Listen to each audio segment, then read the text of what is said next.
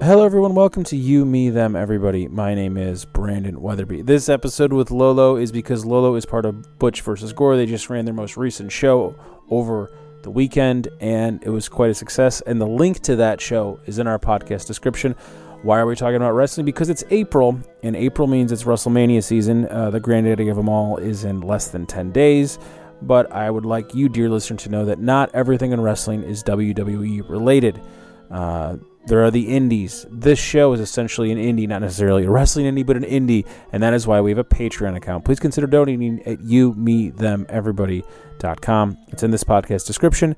It's in it's on our about page. Here's Lolo. All right, we're recording this on Thursday, April 1st at 8:09 p.m. Eastern Time, 7:09 Central Time because you are a Chicago resident and I am a DC resident and that used to be the opposite. Well, I still have a DC driver's license because I am lazy and avoid responsibilities. So I guess maybe on a technicality, I'm kind of I'm half and half. And you also run more well before the pandemic, you ran more shows out of DC than in Chicago. It's um yeah, it's it's a lot harder to run in DC in instead of Chicago, but I I prefer DC to Chicago sometimes. Okay, so is there any plans to do Chicago Butch v Gore? We are. I have a very fun phone call planned for tomorrow night um, with what is ultimately kind of my dream venue. Um, and so I I cannot say the venue obviously because I don't want to. Once we're done recording, you have to tell me the venue. You know that, right? Yes, abs- absolutely. Okay, cool. Um, cool, cool, cool. Um, I don't want to jinx anything, so um, I'm I'm looking to do a taping or you know a, cli- a close set with a really small audience, um, hopefully by the fall. But yeah, who knows? It you know it, it really just comes down to budget. Usually, that's it. Always comes down to budget. Let's say that every single person that wants a vaccine in America can get a vaccine in America by the end of May, end of June. Yes. And that when you're running this show in the fall, will you work with any performer that refuses to be vaccinated? Ooh. I would have to I guess we just have to see what the data says. Big question mark at the end. Like isn't that's our answer for everything COVID related. It's like, oh, give it 2 weeks and maybe maybe a study will come out. Fingers crossed. Um yeah, I I don't think that would be a thing. We have always we've done two tapings so far and the big requirement was to have a clear covid test which you know is not um, airtight obviously but it is uh we we are concerned about covid and a lot of the talent was too who were were ultimately getting a lot of these tests done voluntarily anyway since they're getting ready to roll around and someone else's fluids potentially mm-hmm sometimes. Yeah.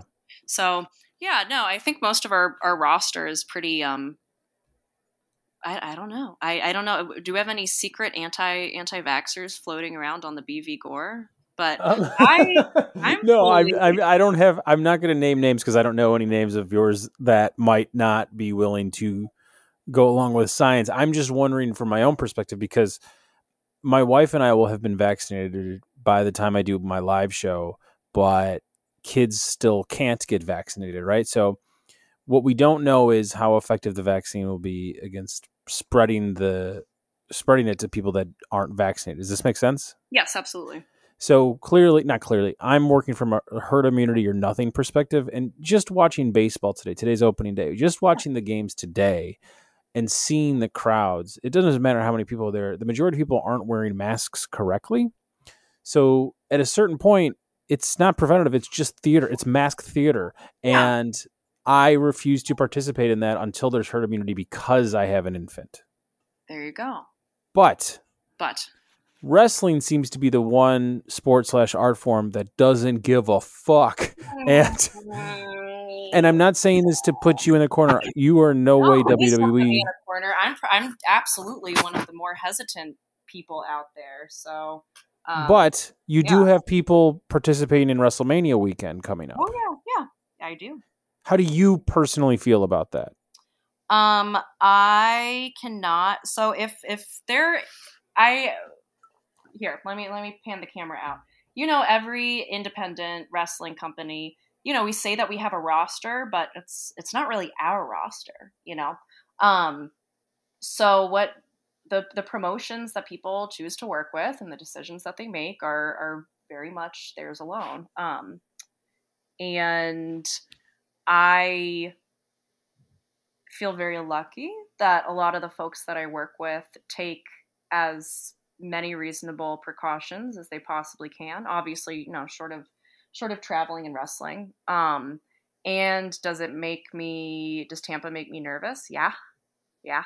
It's it's fucking Florida. Yeah, yeah. yeah. Makes me nervous, but um, I I, I I've tightened the vice grip before, and I, I don't know that, that that really works when it comes to communicating with with people that you're working with. And you know, we've got to we we're we're we're picky with who we choose to work with in a lot of ways, but we can't close off too many people because we're we're a promotion that seeks to, in as many cases as possible, Ca- not cast yikes uh, um, book book our shows with entirely queer talent, right? And so that cancels out a lot of people in the wrestling world. And so, you know, shrinking our shrinking our talent pool isn't isn't super helpful either. But yeah, everybody who is participating in our match in Tampa is also on on other shows. So it's um it's it's a giant bubble down there and I hope it doesn't pop. It's also a little different because like you don't have anything within two weeks after Mania. So it's not like you'd have to pull the plug on something if no. there is an outbreak. No, the next thing that we plan on filming is not even until July, and yeah. I'm hoping that by July we have um, a much more clear picture about you know what the rest of the year is going to look like. But I um I, I try to I try to take my time with these things because I've seen too many people get burned before with trying to to schedule shows saying you know and I bet in six months things will be great. And it's like well great you've put a down payment on a not a down payment but you know you've you've given money to some venue that you're not going to get back and the venue whether they like it or not is oh well shit they closed and yeah. you know now you're you're completely SOL. So you know we, we're definitely not making money in this industry to begin with. So I'm not about to just like throw it out at a venue and and hope for the best. So that's why we're doing um for for everything that is Butch versus Gore or Paris is Bumping specific. Any of our branded shows are tapings until until we feel comfortable otherwise. And you know, it's it's me and Billy Dixon who are mm-hmm. making all those decisions there. We live I'm in Chicago, he's in Virginia. We're in two very different places, and so we have to factor in a lot of considerations when it comes to travel and stuff. So, you know, we're keeping on it as best we can. Do you feel not pressured, but do you feel tied to the cinematic matches because clearly that's what you guys are doing. If you're not in front of a crowd, you're in your de facto cinematic matches, right? And it's it's so difficult to imagine this working without the success of the the broken Hardy saga what five six years ago, mm-hmm. and to me the, the, the high watermark was last year's WrestleMania uh, Wyatt uh, Cena match slash film whatever the hell that was. I don't. That's to me Twin Peaks season three. Like no one's coming close to that. Since then, we've had a, a not a lot, but a good amount, and they're not really doing it for me now we talked last time. They're doing it from you for you, but you're doing it as a promoter, creator perspective. How is the audience? How is your audience reacting to this? Or does it even matter because they never really got to see it live in the same way you would have liked to because of the pandemic? Does this make sense? Yeah, so the very first Butch versus Gore show was at DC Brau on March 7th last year. So and it was the last event I went to. that was the, I mean that was the it was the we we call it the like the wrestling show at the end of the world you know? Like everything crashed three days later. If we had scheduled the weekend after then there there would have been no show and then there ultimately would have been no promotion because we were born and one of the people i think it was maybe in your headline match was wrestling the following weekend in arizona or florida and yeah it was in arizona and my friend was going because she was also visiting spring training and she had tickets to the wrestling and to spring training, and everything was canceled by the end of the week. Yeah, so we, um, I mean, lucked out is a weird way to put it, since the everything just was decimated and terrible afterwards. But in terms of um, going out listen, we were, we were perfectly positioned, right? So we had a huge premiere for that first event. We had a sold out crowd. It was huge. Everybody was hype. And everything closes down and we had to really think like okay well we have all this momentum. We have to do something with it right? Because um that was the very first time we'd also done a live stream so we knew that we had people tuning in from all over like that that was the first time we trended nationally and that's when i was like okay well shit obviously people really really want more of of this specifically right? Um and so it, yeah it's it's absolutely been a year of just being like so one like who are we who are we doing this for and how can we as best we can try to give them the same kinds of feelings that they had last year and when we premiered the cassandra cup on sunday night I, I I'm not even gonna humble brag. I'll just brag. We had the highest ever numbers for a premiere on independentwrestling.tv, our streaming service. That's um, great yeah, we trended nationally in the United States uh, at number seven at our at our peak, and it was just like fucking crazy, like thousands of tweets about this thing, um, and that's exactly what I wanted to happen, right? So I can't really say that the Cassandra Cup was cinematic match entirely because it was it was a tournament. So it was it happened in a wrestling venue. It happened in a wrestling ring. Um, there wasn't the same kind of like outside the ring storytelling that that might happen elsewhere. But you know, having that central theme of a tournament, people get really into that. So I think there are a okay, you know what? Most other promotions, I'm not going to say there are others, most other promotions just have no fucking clue how to build hype right now. And this is kind of a joke and it's kind of not, but Butch versus Gore, our biggest fans and the people that we value the most and the people we're doing this for are like queer weirdos, you know, like people who might not even want to go out in public to a show in the first place, right?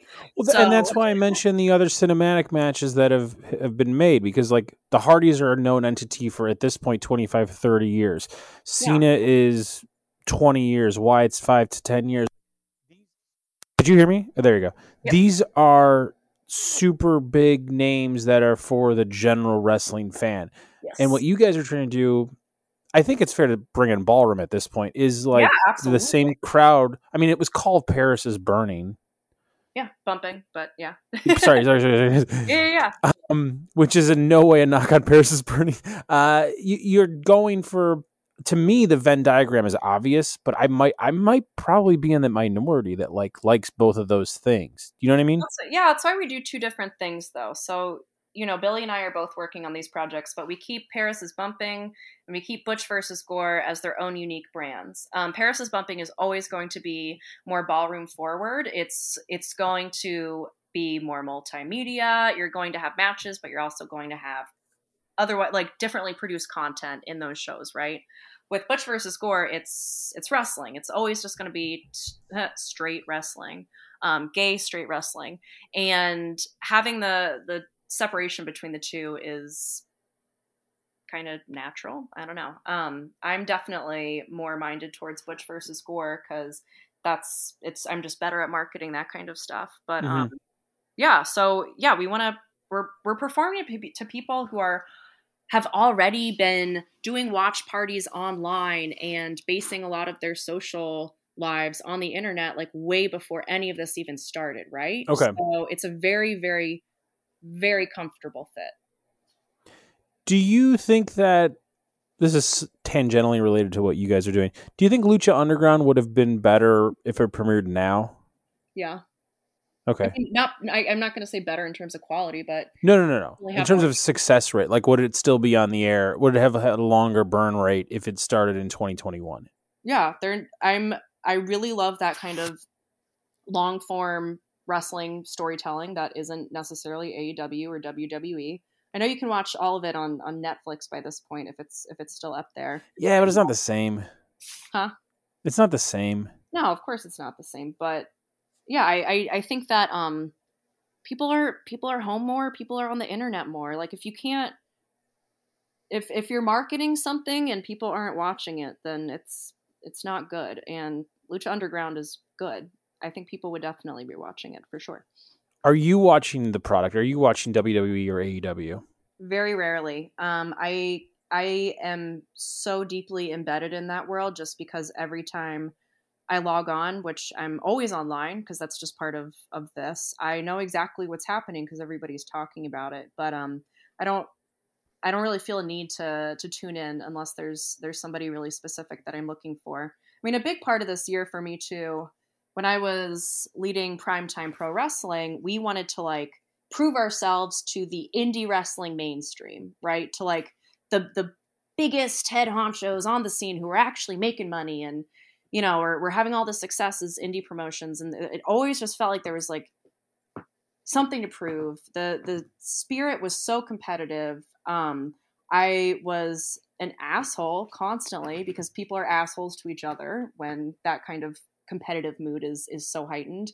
And after we dissolved prime time and decided just to keep moving forward with butch versus gore i'm like no i want to i'm going to stay in my lane. I'm going to perform and create content for this corner of of the wrestling universe that is so hungry for it and are so loyal and so excited and it means so much to them not just like oh this is a cool sport but it means so much to them emotionally in the same way that like it would mean to a kid right um after I just said like I'm going to divest from so much of the wrestling mainstream and only focus on the shit that I'm doing, I of course I'm doing research in terms of if there's wrestlers that we're interested in bringing in or if there's storylines we want to continue.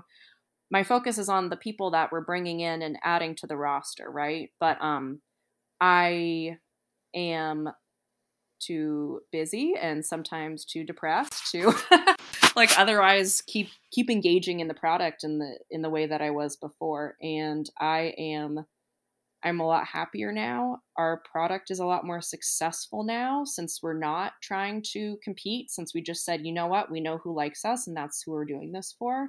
Um yeah, it it rules. It's great. I'm really happy with how things have turned out after a really fucked up weird year. Do you want to make this your full time gig? Ooh, okay. That I mean, like I have so many odds and ends in terms of career potential things right now. I don't know.